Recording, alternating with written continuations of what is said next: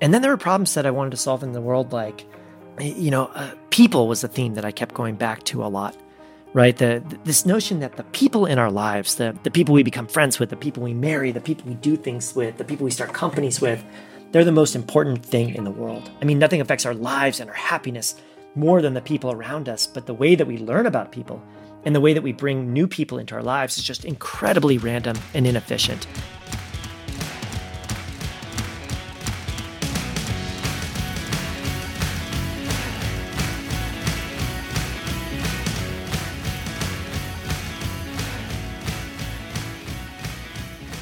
قسمت در مورد یه business نسبتا جدید و نوپا می‌خوایم صحبت کنیم. یه اپلیکیشن که خیلی سریع پیشرفت کرد حتی داخل ایران هم خیلی صدا کرد. من خودم استفاده زیادی از این اپ نکردم ولی جای خالیشو تو فضای آنلاین خیلی حس می‌کردم.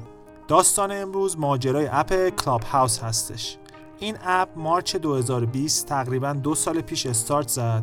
توسط دو نفر به نام های پال دیویسون و روهان سث. برای افرادی که احیانا آشنایی با این اپ ندارن اپ Clubhouse یه social media ی صوتیه. به صورتی که افراد می‌تونن با هم تو قالب گروه هایی که موضوع مشترک دارن و مورد علاقه شونه می‌تونن تو اونا با هم صحبت کنن. pandemic کرونا هم به پیشرفت این اپ خیلی کمک کرد. درست زمانی که مردم احتیاج داشتن با هم تماس داشته باشن این اپ این خلا پر کرد. پال و روهان یک سال قبل یعنی سال 2019 شروع کردن به develop کردن این اپ. این دو نفر زندگی مشابهی داشتن. هر دو تو دانشگاه استنفورد درس خوندن گوگل کار کردن بعدش هم روی business های social media یی کار کردن که بعدا هم فروختن business ها رو. روهان اصلیتش هندی بود و اومده بود آمریکا که مدرک computer science بگیره. پال هم داشت business می‌خوند توی دانشگاه استنفورد. روهان یه پسر 37 ساله بود با یه چهره سبزه و ریش نسبتا بلند. پال هم یه چهره سفید با موهای بور شبیه اروپایی ها. پال سال 2007 مدرک MBA ش رو گرفت. خیلی هم علاقه داشت به این شرکت استارتاپ. خودش رو یه جورای قاطی شرکت استارتاپ کرده بود. اون زمان هم دوره شکل گیری همه این شرکت های معروف آنلاین بود. روهان هم همیشه دوست داشت یه روز business خودش رو داشته باشه. روهان البته یه مقدار side technical رو داشت. پال هم بیشتر جنبه business ی کار رو فکر می‌کرد. روهان روی ویزای دانشجویی بود و مجبور بود برای شرکت های دیگه کار کنه. نمی‌تونست شرکت خودش رو بزنه. حتی اوضاعش هم بد نبود. داشت برای گوگل کار می‌کرد و محصولات زیادی هم در قالب شرکت گوگل تولید کرد. تا سال 2012 هم توی گوگل موند. فضای این شرکت هم مثل گوگل یه حسی داره که انگار همه دنبال کارآفرینی هن.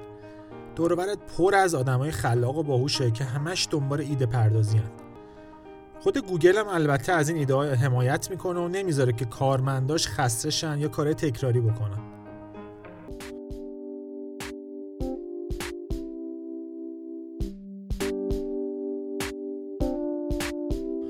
پال تو برهه زمانی داشت برای شرکتی به اسم بنچمارک کار می‌کرد پال از این آدماست که پر ایده است. همش داره فکر می‌کنه که چه محصولی خوبه چه چیزی جاش خالیه تو بازار چی جالبه. مثلا خودش میگه که اون زمان داشت به یه چیزی فکر می‌کرد یه سایتی بود به اسم کرگلیست یه چیزی شبیه دیوار شیپور. که البته الان هم هست. فقط اینترفیسش خیلی قدیمی بود. می‌گفت همه محصولات و همه پیشنهاداتشون رو مردم از بالا تا پایین لیست می‌کردن. چیزی به اسم دسته‌بندی تر تمیزی که الان مثلا تو زمینه ملک تو زمینه خودرو وسایل مختلفی که می‌خواین بفروشید می‌تونید روش کلیک کنید و برید تو اون دسته‌بندی همچین چیزی نبوده. خیلی داشت فکر می‌کرد که اینو چجوری می‌تونه بهینه کنه که البته بعدا هم این دسته‌بندی اتفاق افتاد. پال علاقه زیادی داشت آدما رو با هم connect کنه. And then there were problems that I wanted to solve in the world, like, you know, uh, people was a theme that I kept going back to a lot, right? The, this notion that the people in our lives, the, the people we become friends with, the people we marry, the people we do things with, the people we start companies with, they're the most important thing in the world. I mean, nothing affects our lives and our happiness more than the people around us, but the way that we learn about people and the way that we bring new people into our lives is just incredibly random and inefficient. میگفت ما روزمره با صدها نفر رفت آمد داریم از کنار خیلی ها رد میشیم ولی نمیشناسیمشون روش ایدئالی هنوز برای connect کردن آدما به وجود نیومده. چه کاری چه روابط نزدیک آدما. یعنی موضوع فقط رابطه dating نیست. موضوع اینه که من مثلا توی صنفی دارم کار می‌کنم دوست دارم با یه نفر تو اون صنف آشنا بشم. حالا social media اومدن به این قضیه کمک کردن تو زمینه ای ولی خیلی وقتا نگاه می‌کنی با یه سری آدمای خیلی جالب به صورت random شروع می‌کنی صحبت کردن می‌بینی چقدر این آدما پر بودن. چی می‌شد؟ ما اینا رو زودتر میشناختیم. پال این ذهنش رو درگیر کرده بود که چجوری می‌تونه خیلی مفیدتر آدما رو به هم وصل کنه. حالا علاقه پال به این موضوع که آدما رو با هم connect کنه اون رو برد به سمت develop کردن یه appی به اسم Highlight حالا چجوری کار می‌کنه؟ فرض کن شما توی رستوران نشستی این app هم داری. علاقت هم توش ست کردی. من علاقه دارم به فلان موزیسین فلان کتاب فلان ورزش. یه نفر دیگه هم یا کنار رد میشه یا اونجا نشسته که علاقه مشترک دارید. یا حتی دوست مشترک همون mutual friend دارید با هم دیگه. شما رو میاد به هم معرفی می‌کنه. یه مدلی از dating appه. این مدل dating app ها میاد با استفاده از موقعیت فیزیکی شما یا location شما میاد دو نفر آدم رو به همدیگه connect می‌کنه. مثلا تو همون رستوران نشستید یکی از بغلتون با ماشین حتی رد میشه.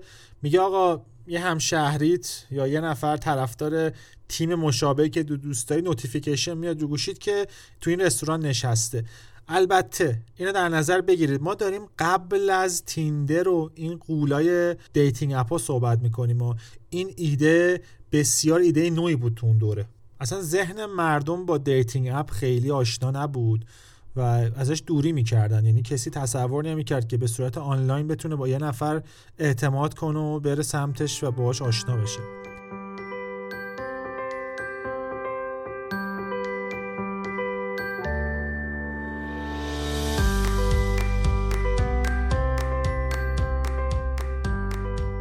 حدود سال 2012 این app خیلی سر صدا کرد. حالا نه به صرف اینکه واسه dating استفاده می‌شد یا واسه آشنایی افراد استفاده می‌شد برای اینکه از ایده location افراد برای connect کردنشون کمک گرفته بود. به اصطلاح به اینجور app میگن location based social networking یعنی با استفاده از موقعیت جغرافیایی آدما رو با هم connect می‌کنه که خیلی اتفاقا چیز جالبیه. یعنی آدمایی که اصولا توی مکان خاص در یک زمان خاص با هم هستن میشه گفتش که اینا با هم یه وجه اشتراکی دارن. یعنی اگر شما توی رستوران توی محله خاصی رو نگاه بکنی می‌تونی بگی آقا اینا 70 80 درصد بچه های همون محلن. پس می‌تونیم از موقعیت جغرافیایی افراد یه دیتایی بگیریم که بگیم آقا اینا حداقل یه چیز مشترک با هم دارن اونم یه جوری با هم هم محلن. البته از یه منظر دیگه هم میشه بهش نگاه کرد. میشه گفت افرادی که یه محل خاصی یه رستوران خاص رستوران مثال می‌زنم چون خیلی واسه همون قابل لمسه. یا یه باشگاه ورزشی.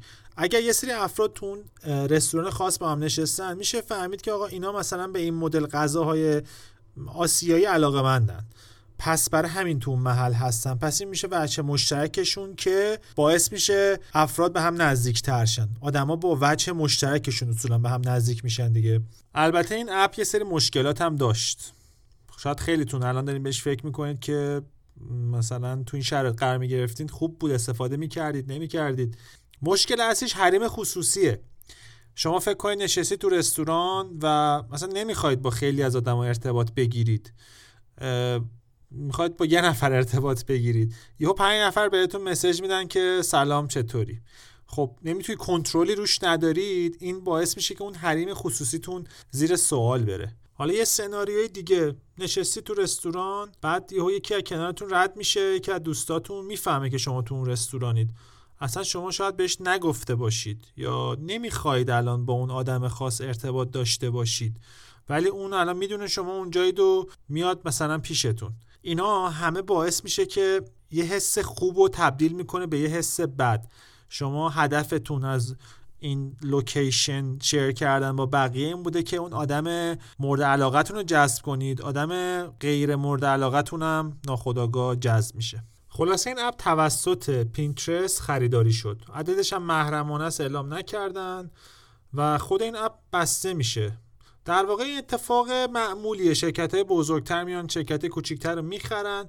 بیشتر رو اون تیم پشتش حساب می‌کنن میان رو اون سرمایه گذاری می‌کنن. بالاخره تیمیه که تو زمینه اپلیکیشن های location based خیلی تجربه داره و Pinterest می‌تونه از اون feature استفاده کنه. پال حدود 5.5 میلیون دلار هم سرمایه جذب کرد و عدد خیلی خوبیه. ولی نهایتا fail کرد. خودش چند تا تحلیل داره. برای اینکه چرا این application Highlight fail کرد و موفق نشد. اون از جنبه technical همینو بررسی کرد جالب بود. می‌گفت این یه مشکل باتری بود. شما وقتی که location همیشه onه گوشی حالا گوشی داریم گوشی ده سال پیش صحبت می‌کنیم که قدرت باتریاش مثل امروز نبود. باتری گوشی ها زود تموم میشه. خیلی ها مجبورن هی locationشون رو خاموش کنن. و اصلا ذات این app واسه این بود که random آدم ها رو meet کنی آدم ها رو ببینی. پس locationت باید اکثر مواقع روشن می بود. و این مشکل technicalی مشکل بزرگی بود. مشکل بعدی هم هم مشکل اجتماعی بود که صحبت کردیم که آدم دوست ندارن اطلاعاتشون رو با هر کسی share کنن و حد میزان share کردن اطلاعات هم مشکل بزرگی بود که این اپلیکیشن کنترلی روش نداشت.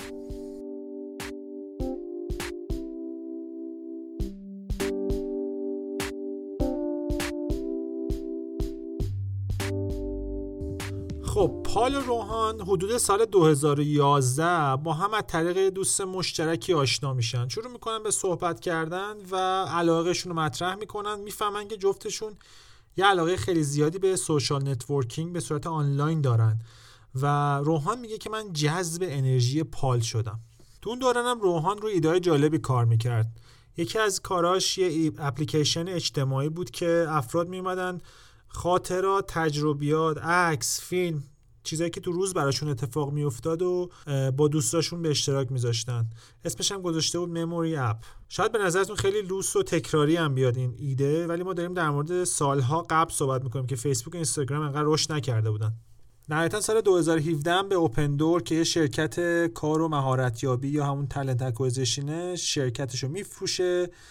و یه دو سالی هم کار می‌کرده. اصولا شرکت هایی که میان شرکت دیگر رو می‌خرن یا میان اون منیجریال لول و سی او سی او سی تی او اینا رو عوض می‌کنن خودشون آدمای خودشون رو می‌ذارن یا اینکه میان از همون نیروها استفاده می‌کنن. فقط طرف دیگه یه جورای کارمندشونه یا اصلا سی او میمونه ولی دیگه شیر هولدر نیست یا یه شیر خیلی کم براش نگه میدارن. به فرض کسی که 100 درصد شرکت اون می‌کرده از فرداش شرکتش فروخته دیگه. مثلا دو درصد 5 درصدش اون می‌کنه و به صورت حقوق برای اون شرکت بزرگتر کار می‌کنه. روحان سال 2018 بچه دار میشه و متاسفانه دخترش یه مشکل ژنتیکی داشته و مریض شده بود. و بهش گفته بودن که دخترت ندیگه می‌تونه راه بره بشینه حرف بزنه و اون نمی‌تونه قبول کنه. میگه سال 2019 اکثر وقتش مشغول این بود یه راهی پیدا کنه برای درمان دخترش. سال 2019 پال و روحان چند بار همدیگر می‌بینن و در مورد درمان دخترش می‌خواست از پال کمک بگیره. اینجا بود که دوباره با هم connect شدن و لای حرفاشون میرن سمت و سوی که ایده جدید بزنن و با هم کار بکنن. اونا تیم خوبی هم بودن. روحان یه مهندس خلاق و خوب بود. پال هم که تو زمینه طراحی و business واقعا پسر توانمند و خلاقی بود. به شوخی هم به هم میگن که بیا یه app social media داشته باشیم با هم دیگه. بعد میگن نه دیگه ما پیر شدیم و حوصله می‌خواد این کارا و خلاصه بعد از صحبت های طولانی جفتشون می‌بینن که یه علاقه زیادی به audio دارن.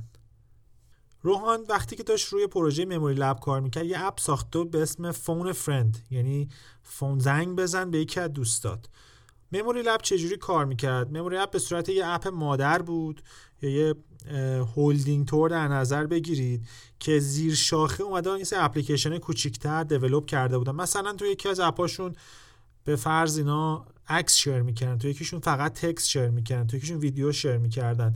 یعنی اون فضای سوشال میدیا رو اومدن شیکونده بودن به میدیاهای مختلف که ببینن کدومش اصلا بهتر کار می‌کنه. اصلا علت گذاشتن اسم مموری لب همینه. یعنی یه لابراتور یا یه لبیه که داره زیر مجموعه یه سری تست می‌گیره.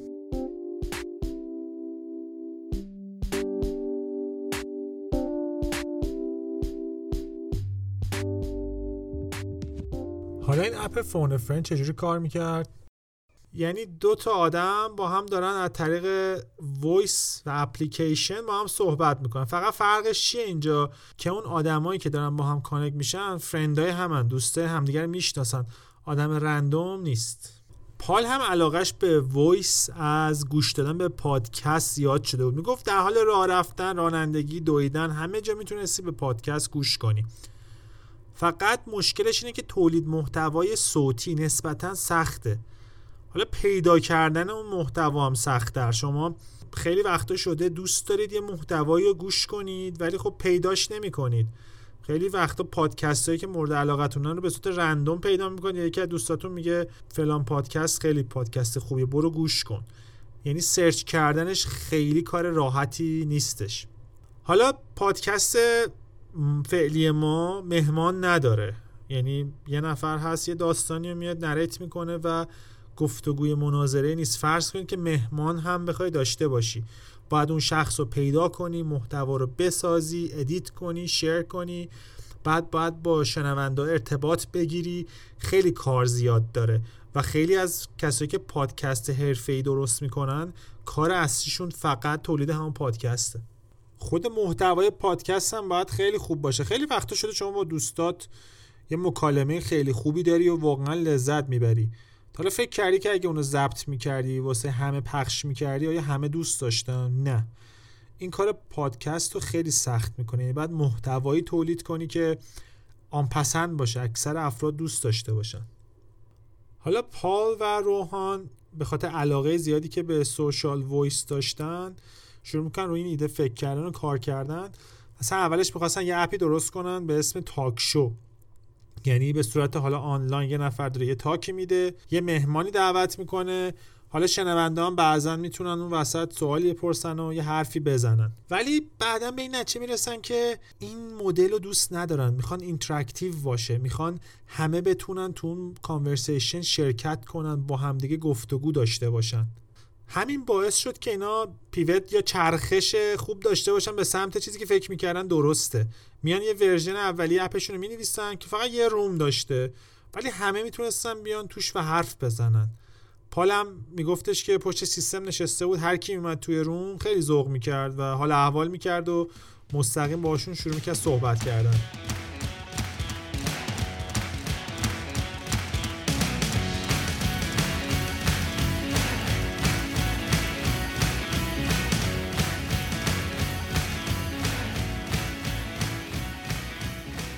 حالا اگه یادتون باشه کسایی که آیفون دارن فقط رو اون گوشی کار می‌کرد کلاب هاوس و invite only بود. یعنی فقط یکی از دوستاتون باید میمد شما invite می‌کرد که بتونید join کنید. حالا خود روحان میگه که اصلا ما قصدمون حس خاص بودن به user رو نمی‌خواستیم بدیم که آقا ما آدمای خاصی هستیم هر کی هم که می‌خواد بیاد تو club ما باید خاص باشه باید دعوت بشه. گفت ما می‌خواستیم این کار یهو از دستمون در نره. انقدر یهو scale نکنه که ما نتونیم کنترلش کنیم.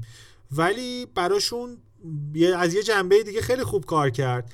و من یادمه که خیلی از افراد می‌گفتن آقا ما رو invite می‌کنی کلاب هاوس یعنی ناخودآگاه به user حس خاص بودن و مهم بودن رو می‌داد.